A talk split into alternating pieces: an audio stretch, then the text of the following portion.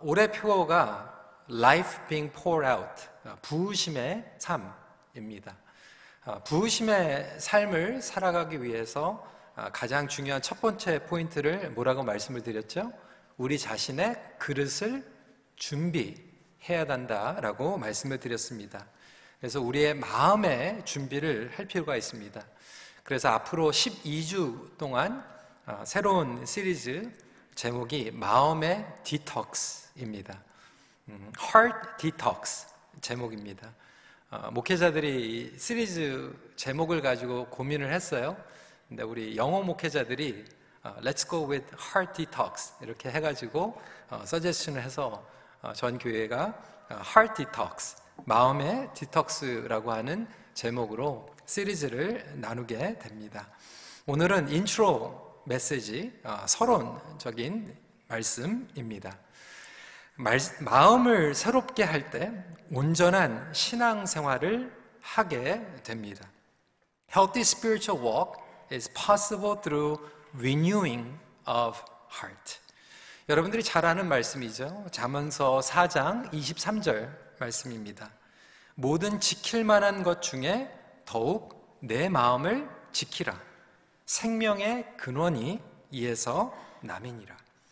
마음은 모든 것의 뿌리입니다. 때문에 우리의 마음을 지키지 않으면 영적 성장에 큰 장애물이 됩니다. 뿐만 아니라 모든 영역 가운데 그리고 관계에서도 파괴적인 악 영향을 끼치게 됩니다. 음, 하나님과의 관계에서도 마찬가지죠. 여러분 오늘 주일이기 때문에 여러분들의 몸은 이곳에 나와 있습니다. 하지만 마음은 하나님 앞에 활짝 열려지지 않은 채로 예배를 드릴 수 있습니다. 어, 섬김을 할 때도 마찬가지고요. 사역을 할 때도 마음은 가지 않은데 억지로 몸이 갈 때가 있죠. 관계에서도 마찬가지예요. 어, 당신 나 사랑해? 영혼이 없이 사랑한다고 하는 분들이 있죠. 그러니까 마음이 없는데 그냥 대답을 해야 되니까 대답을 하는 경우입니다. 그 관계를 맺을 때도 영혼이 없이 마음이 없이 관계를 맺는 경우들이 있습니다. 어, 시간이 지나가면서 이 마음에 어, 이 damage heart, 어, 마음이 깨지고 실망이 되고 마음 가운데 어, 정말 안 좋은 그런 미움이 자리 잡을 때가 있어요. 어떤 분들은 심지어는 사랑하는 사람에게 상처를 받고 그 상처를 치유하지 않았기 때문에 마음이 굉장히 어, 이 턱식 영어로는 그리고 데메지 되어 있는 가운데에서 삶을 살아가는 분들이 있어요. 어떤 분들은 마음 가운데 깊이 쓴뿌리가 자리를 잡고 있습니다. 누군가를 증오합니다. 누군가를 미워하는 거죠. 분노, 화, 어떤 분들은 끊임없이 누군가를 원망하면서 살아갑니다. 그러니까 뭐가 안 되면 원망하는 거예요. 어느 성도께서 그렇게 얘기를 했어요. 새해가 돼서 어, 큰맘 먹고 이제 예배를 좀 잘 드리기 위해서 예배를 드렸다라고 하는 거예요. 예배를 잘 드리고 은혜를 받았어요. 어, 그리고 집에 돌아가는 길에 주차장에 갔는데 차가 스크래치가 나 있는 거예요. 순간 화가 납니다. 하나님, 어떻게 저에게 이럴 수가 있어요? 교회 안 나오겠습니다. 어떤 자매가 병원에 appointment를 했어요. 힘들게 다운타운 내려갔습니다. 병원에 갔는데 OHIP 카드를 끊으려고 하다 보니까 지갑이 없는 거예요. 알고 보니까 지갑을 집에 놔두고 온 거죠. 그 순간 어떤 마음이 들었냐면 오늘은 terrible day. 그리고 더 나가서는 하나님 어떻게 저에게 이런 날을 주실 수 있어요? 그러니까 하나님을 원망하는 거예요. 그 마음 가운데. 하나님뿐만이 아니죠. 우리는 서로에게 원망합니다. 누군가를 원망하고 가족을 원망하고 지도자를 원망하고 이 마음 가운데서 그러한 상처와 정말 엉그러져 있는 마음을 가지고 나온 분들도 있죠. 제가 아직도 기억나는 게요. 제가 목회를 하면서 어느 집사님이 저에게 찾아왔어요. 신앙생활을 하는데 교회에 있는 아무개 집사님을 정말로 싫어한대요. 그러면서 대놓고 저에게 얘기를 하는 거예요. 그 집사님이 너무 싫어서 때려주고 싶을 정도로 그렇게 밉대요. 근데 저에게 그렇게 말씀하신 그분은 교회에서 신앙생활 하시면서 헌신, 봉사 많이 하시는 분이었어요. 직분자였어요. 교회 와가지고 직분을 감당하면서도 누군가를 때려 죽이고 싶을 정도로 미워한다라고 얘기하고 목회자에게도 그거를 당연한 듯이 얘기를 하고 저는 그분에게 또 집사님이라고 얘기를 해야 되는 그런 상황 가운데에서 우리는 그것이 뭐가 잘못됐느냐라고 생각하면서 아무 개념이 없이 살아갈 때가 있는 거죠.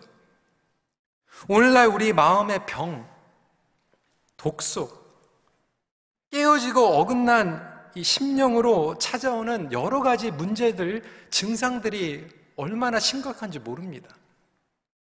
신앙생활을 하면서 겉으로 콰이어 타임하고 예배드리고 봉사하고 뭐를 겉으로 드러나는 것들만 우리는 너무나도 집중을 하다 보니까 심지어는 우리 마음이 뭔가 잘못되어 있고 엉그러져 있는 것들을 생각하지도 않고 그냥 신앙생활을 할 수 있다라고 하는 거예요. 그래서 우리 큰빛교회는 앞으로 12주 동안 여러분들이 원하든 원치 않던 전체가 이 마음의 디톡스 프로그램을 하기로 했습니다.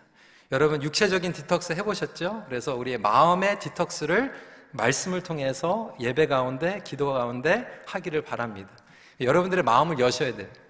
여러분들의 마음을 안 열고 그냥 겉으로만 들으면 마음의 디톡스가 되는 게 아니라 마음의 보톡스가 됩니다. 어, 그냥 마음만 간만 커져요. 그래서 마음의 보톡스를 받지 마시고 마음의 디톡스를 하는 저와 여러분들이 되면 좋겠습니다. 오늘은 인트로 메시지인데요. 왜 마음의 디톡스가 필요할까요? 첫 번째 포인트입니다. 오염된 마음은 생각과 행동까지 오염시킵니다. Toxic heart leads to toxic thoughts and behaviors. 여러분, 생각과 마음은 너무나도 깊이 연결되어 있습니다. 사실 무엇이 먼저라고 얘기할 수 없을 정도로 연결이 되어 있어요. 여러분 생각이 여러분들의 마음을 주장하고요. 여러분들의 마음이 여러분들의 생각을 주장합니다. 오늘 시편 51편은 대표적으로 다윗 왕이 하나님 앞에 회개하며 고백한 내용입니다. 여러분 다윗이 누구입니까? 성경에서 그렇게 훌륭한 인물들 중에서도 가장 하나님의 마음에 합당한 사람이라고 칭찬받은 사람이에요.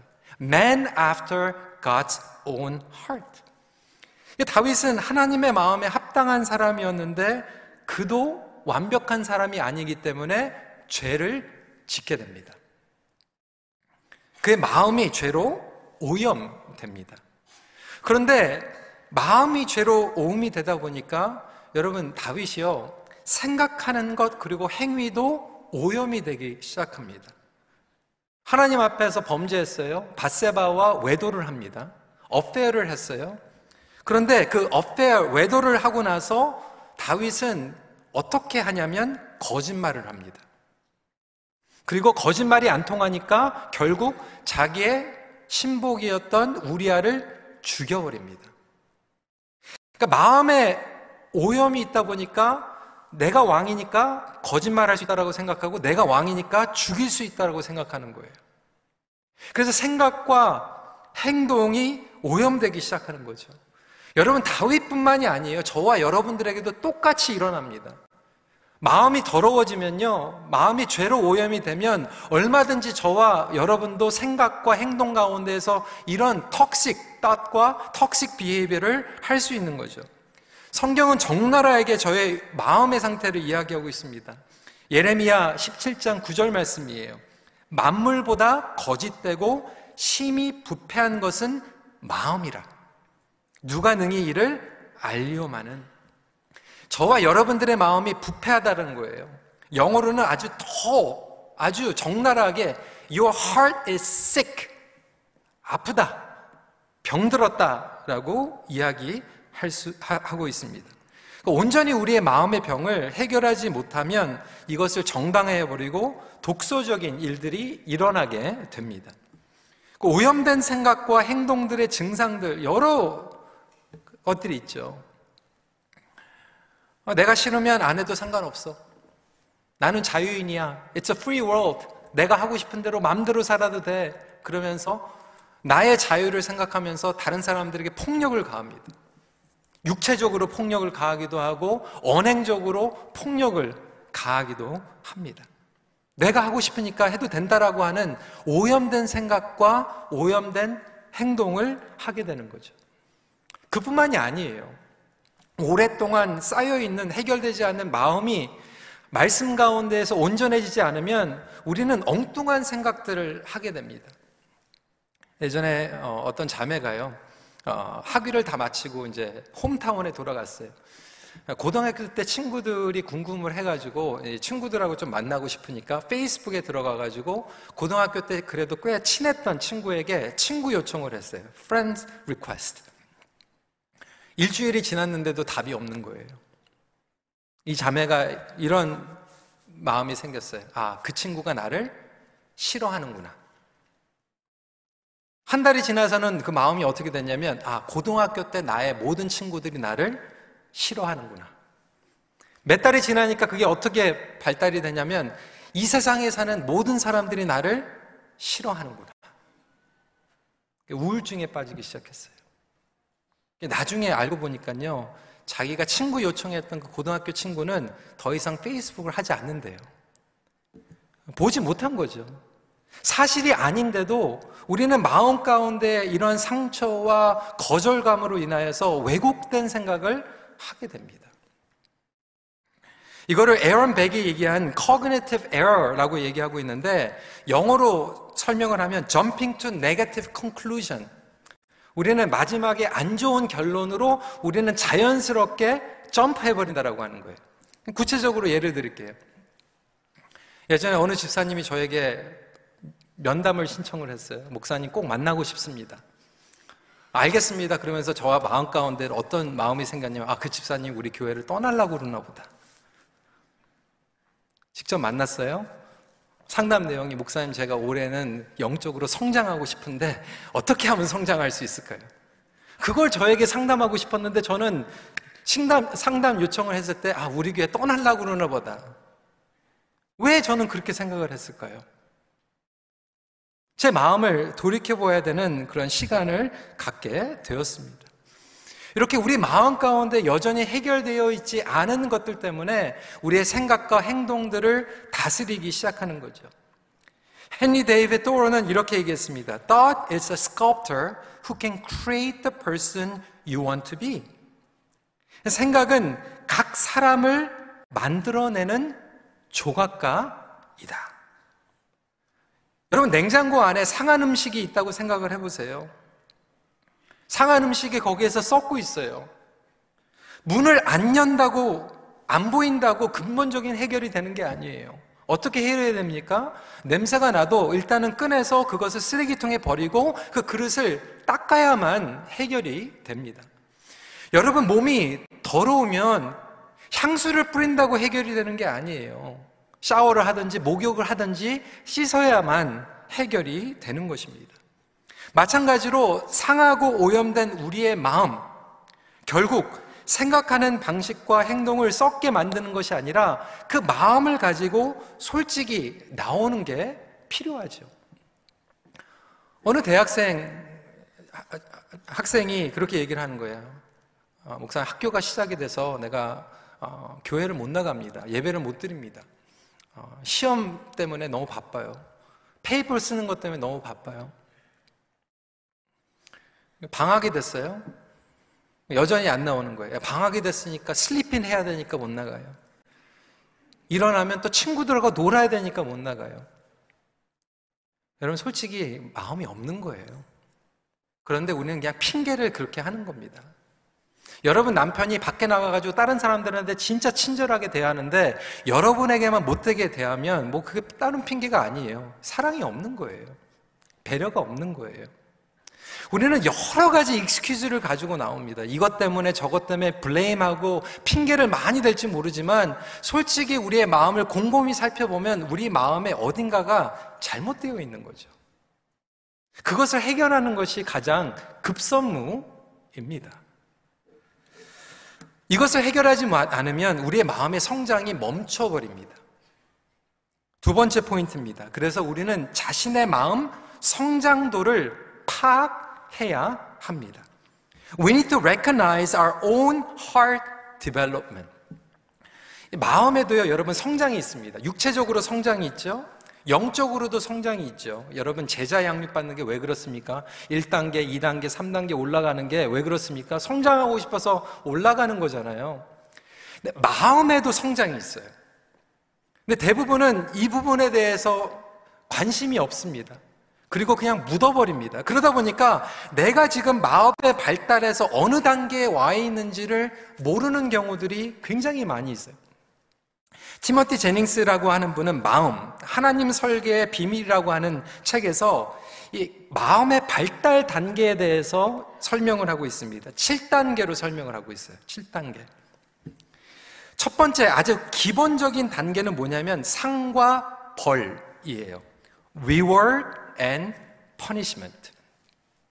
아주 기초적으로 예를 듣고 있는데 어린아이들 어, 이 닦는 거 이를 안 닦으면 엄마한테 혼나요. 이를 닦으면 엄마한테 칭찬받아요. 마음 가운데 이를 닦는 이유가 혼나지 않으려고 이를 닦고 칭찬받고 싶어서 이게 상과 벌입니다. 근데 마찬가지로 신앙생활도 이 아주 초기적인 마음을 가지고 예배를 드리는 분들이 여전히 많다는 거예요. 2023년도 됐으니까 주일날 예배 드리면 하나님께 축복받겠다. 아, 새해가 됐는데도 예배 빼먹고 딴 데 놀러 가면 올해 장사가 안 될 것 같다. 이 상과 벌이라고 하는 이 개념을 가지고 여전히 하나님 앞에 나오는 그 마음의 수준이 있다라고 하는 거예요. 여러분들은 어떠한 동기로 예배를 드리고 있습니까? 이 티모티 제닝스는 이렇게 얘기하는 거예요. 심지어는 집에서 키우는 강아지도 이 첫 번째 단계로 어, 주인의 말을 듣는다는 거예요. 말을 들으면 먹을 거 주잖아요. 말을 안 들으면 먹을 거 안 주잖아요. 이게 상과 벌입니다. 조금 더 나아가서 두 번째 이 교환 가치, exchange, return이라고 하는 거예요. 엄마가 아이한테 이빨 닦어, 이빨 닦으면 퍼퍼패츄로 보여줄게. 만화 영화 보여줄게. 아이패드 오늘 게임 할 수 있어. 이를 닦으면 return, exchange가 되는 거죠. 제가 고등학교 때 어, 저희 아버지께서 저한테 잔디를 깎아달라고 했는데 귀찮아가지고 그때는 뭐 잔디 깎는 거 싫어하잖아요. 안 깎았어요. 근데 저희 아버지께서 방법을 생각을 해냈어요. 희성아, 잔디를 깎으면 내가 20불 줄게. 깎았을까요? 안 깎았을까요? 깎았죠. 예. 아, 지금 생각하면 참 그게 저희 아버지의 마음을 몰랐던 것 같아요. 그런데 그때는 그랬어요. 20불 주니까 깎았어요. 아이들한테 청소하면 어, 한 달 동안 열심히 청소하면 용돈 올려줄게. 뭐 교환 가치죠. 하나님께서 이스라엘 백성들에게 출애굽을 말씀하시면서 exchange 하는 레벨로 처음에 말씀하셨잖아요. 가나안 땅에 갈 수 있어. 젖과 딸, 젖과 꿀이 흐르는 땅으로 인도해 줄게. exchange입니다. 여전히 교회 안에서도 이러한 레벨로 신앙생활 하시는 분들이 있어요. 내가 열심히 섬기면 직분 줘야지. 내가 원하는 직분을 얻지 못하면 사역하는 거 내려놓지. 내가 인정을 해줘야지. 인정을 받지 않으면 나는 안 할 거야. 아주 철저한 exchange return입니다. 그런 마음 수준에서 우리는 다른 사람들을 섬기고 사랑하고 살아가죠. 그 다음 단계는 사회적 동조입니다. social conformity. 이빨을 닦지 않고 학교에 가니까 냄새가 나요. 애들이 왕따 시켜요. 다른 애들은 다 이빨 닦는데 왜 너는 안 닦니? 이게 소셜 컨포미티예요. 이스라엘 백성들이 광야에 가니까요. 다른 민족들은 다 우상이 있는데 자기네들은 없어요. 보이지 않는 하나님을 섬겨야 되는 거예요. 그러니까 뭐라고 얘기하죠? 우리도 다른 민족처럼 금송아지를 만들자. 보이는 신을 만들자. 이스라엘에 갔더니 하나님이 왕이 되셔야 되는데 다른 민족처럼 우리에게도 왕을 달라. 이 social conformity예요. teenager 아이들이 다른 애들이 다 뭐 담배 피면 나도 담배 피고 싶고 다 어디 clubbing 가면 나도 clubbing 가고 싶고 이것이 철저히 social conformity죠. 어, 교회에서 어, 성도들이 앞에 앉으면 나도 앞에 앉는 건가? 뒤에 앉으면 나도 안 앉아도 되는 건가? 아, 누가 나갔어? 많이 나갔으면 나도 나가야 될 것 같고, 안 나가면 나도 안 나가도 될 것 같고. 이게 소셜 컨포미티예요. 그 다음 단계로 가면 네 번째 법과 질서라고 얘기합니다. law and order. 법칙이 생기는 거죠, 우리 안에. 그렇죠? 어, speeding 하지 말아야 되죠. 왜? speeding 하면 티켓 떼니까. 그리고 insurance가 올라가니까. 교회 안에서도 법칙이 있습니다. 철저히 법 가운데에서 절차 가운데에서 지켜야 될 것, 지키지 말아야 될 것들이 있어요. 그것들을 우리가 이해하면서 아, 그렇게 해야지 우리가 질서가 생기니까 법을 지키자.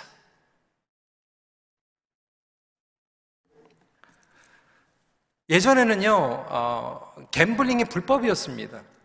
마리화나가 불법이었어요. 근데 캐나다에서 마리화나가 이제 불법이 아닙니다. 그 리걸 에이지가 되면 할 수 있는 거예요. 그러다 보니까 우리 청년들이 물어보는 거예요. 어, 캐나다에서 마리화나가 합법화가 됐는데 우리도 해도 됩니까? 이게 법과 질서의 마음의 수준인 거예요. 아, 교회에서 하지 말라고 그랬으니까 하면 안 돼.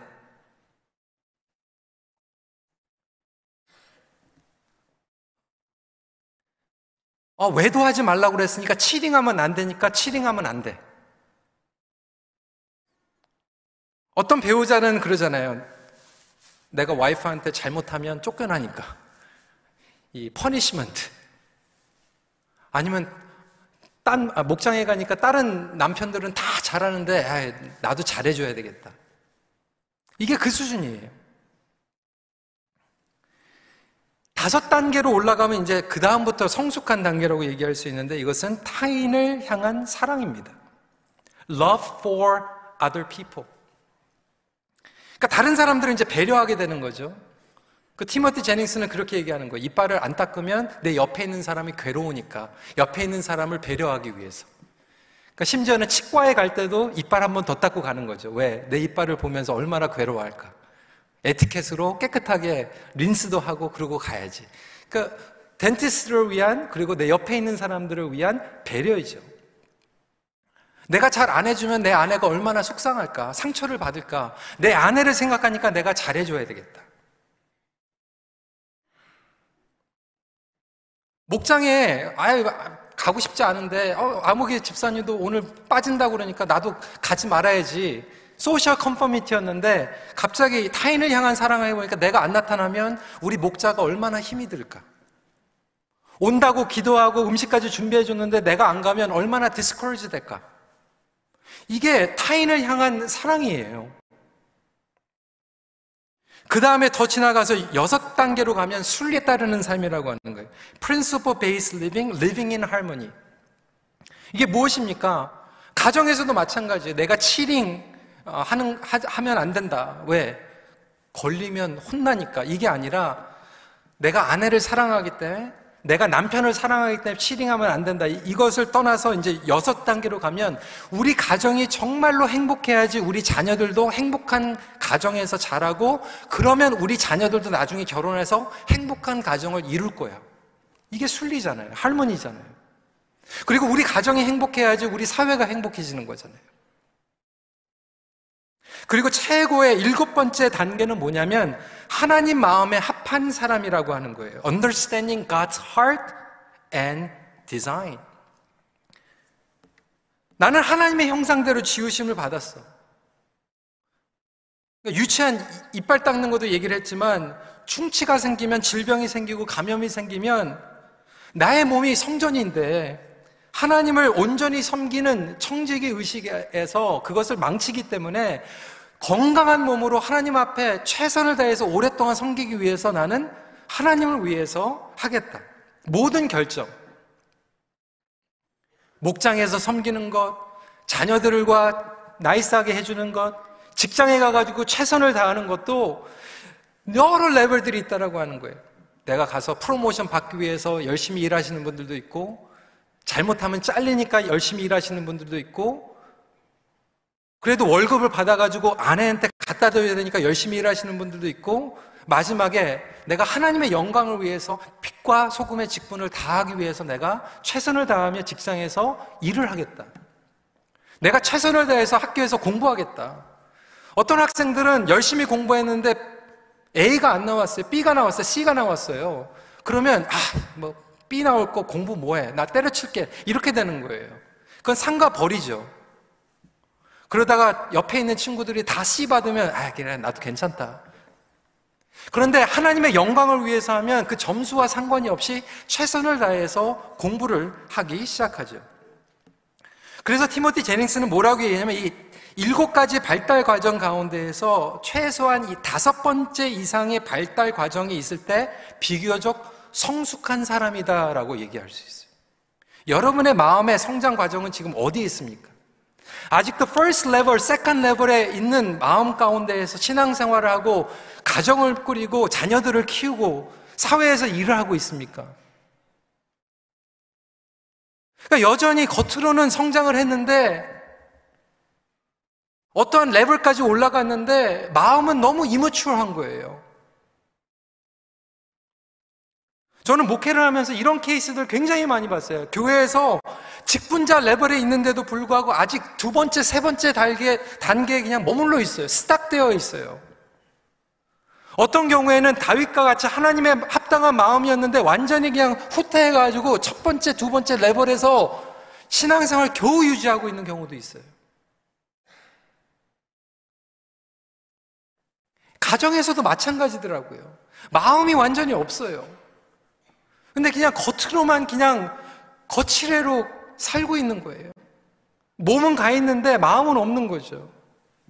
마음엔 뭔가 뒤틀려 있어요. 혹시 그렇게 여러분 살아가고 있지는 않습니까?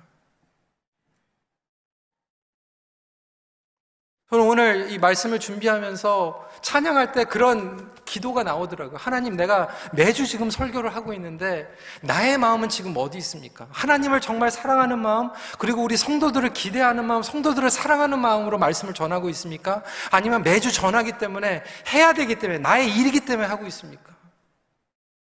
하나님을 사랑하고 성도들을 사랑하는 마음으로 말씀을 전하게 해주세요. 이때 온전한 신앙생활을 할 수 있는 거 아닙니까? 여러분의 마음이 가족들에게 잘못되어 있다면 여러분 기도하셔야 돼요. 그냥 놔두시면 안 됩니다. 오염되어 있어요. 상해져 있어요. 어떻게 그 마음을 가지고 평생을 살아가시려고 합니까? 12절에 주의 구원의 즐거움을 내게 회복시켜 주시고 자원하는 심령, 자원하는 마음이라는 거예요. 스스로 우러나는 마음으로 하나님을 사랑할 뿐만이 아니라 우러나는 마음으로 서로에게 나아가야 되지 않겠습니까? 나를 붙드소서 이때 회복이 되는 거예요. 이 마음의 미성숙에 대해서는 다음 주에 조금 더 다루도록 하겠습니다. 오늘 인트로 메시지의 세 번째 결론입니다. 보혈의 능력은 마음을 새롭게 하는 능력입니다. The blood of Jesus Christ has a power to create a new heart. 마음이 스떡되어 있는, 머물러 있거나 regress, 뒷걸음, 퇴보하는 이유는 우리의 상하고 오염된 마음을 하나님 앞에 가지고 나오지 않기 때문에 그렇습니다. 1차적으로.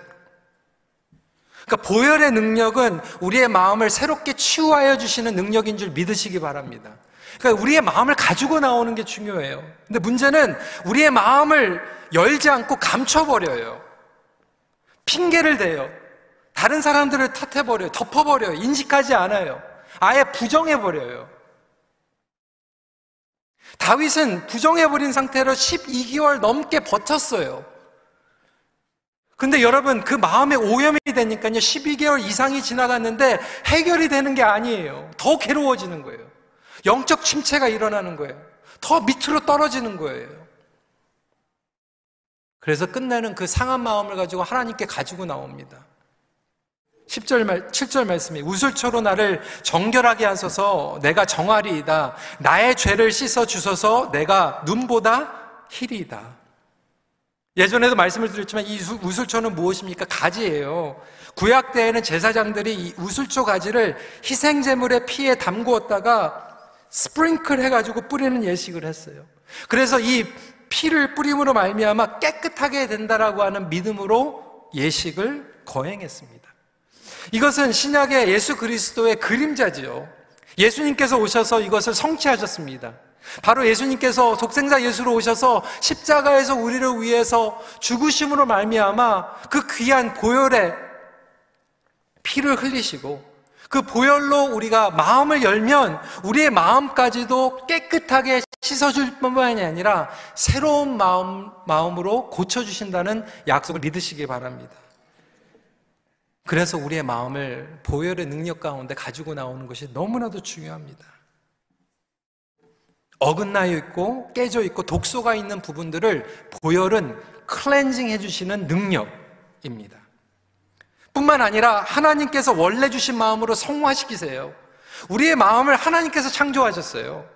하나님의 마음을 우리의 마음으로 느낄 수 있도록 만들어 주셨어요. 그런데 하나님의 마음과 상관이 없이 우리가 마음에 엉뚱한 것으로 가고 있다면 결국 그것을 재창조해 주시고 회복해 주실 수 있는 분은 하나님밖에 없어요.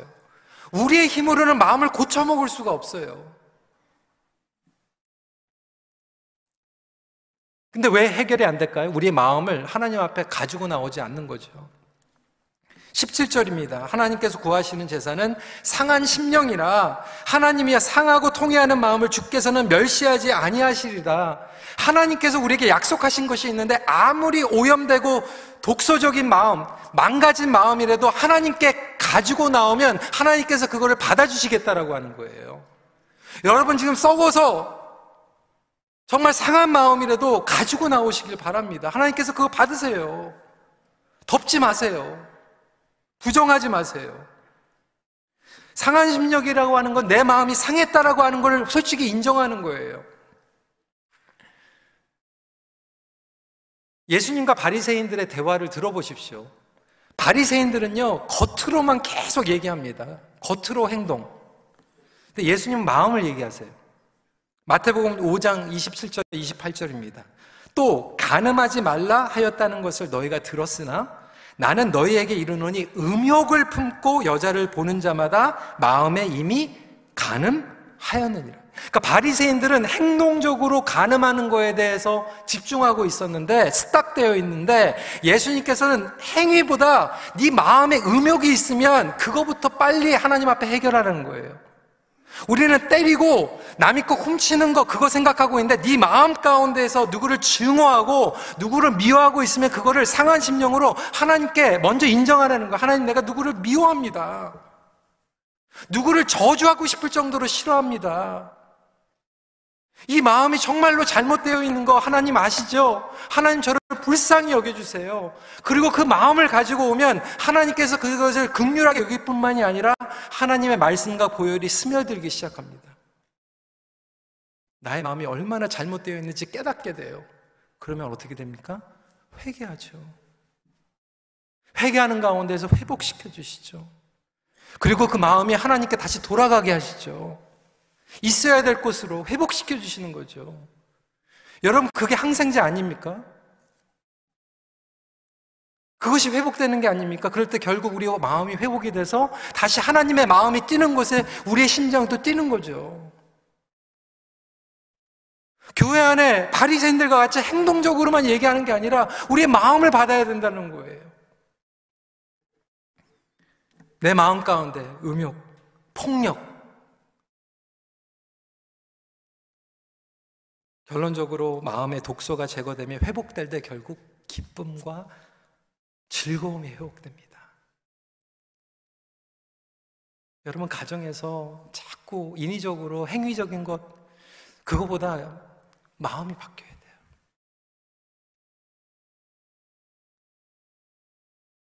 여러분 교회 예배 나오실 때 여러분 마음 바뀌어야 돼요. 19절이죠. 그때 주께서 의로운 제사와 번제와 온전한 번제를 기뻐하시리니 그때 그들이 수소를 주의 재단에 드리리다. 더 이상 그대로 방치하지 말고 주님 앞으로 활짝 여시기 바랍니다. 여러분 12주 동안 각오하세요. 우리 마음을 활짝 열었으면 좋겠어요. 어떤 분들은 너무 수십 년 동안 이 마음을 돌보지 않아서 어떤 분들은 아마 heart open surgery를 해야 될지도 모르겠어요. 네, 여러분 하나님 앞에 나오시면 하나님께서 가장 선하고 아름답게 저와 여러분들의 마음을 깨끗하게 헤어 주실 줄 믿습니다. 마음을, 말씀을 마칩니다. 우리가 마음을 열면 마음의 치유와 회복을 경험합니다. 같이 기도하겠습니다.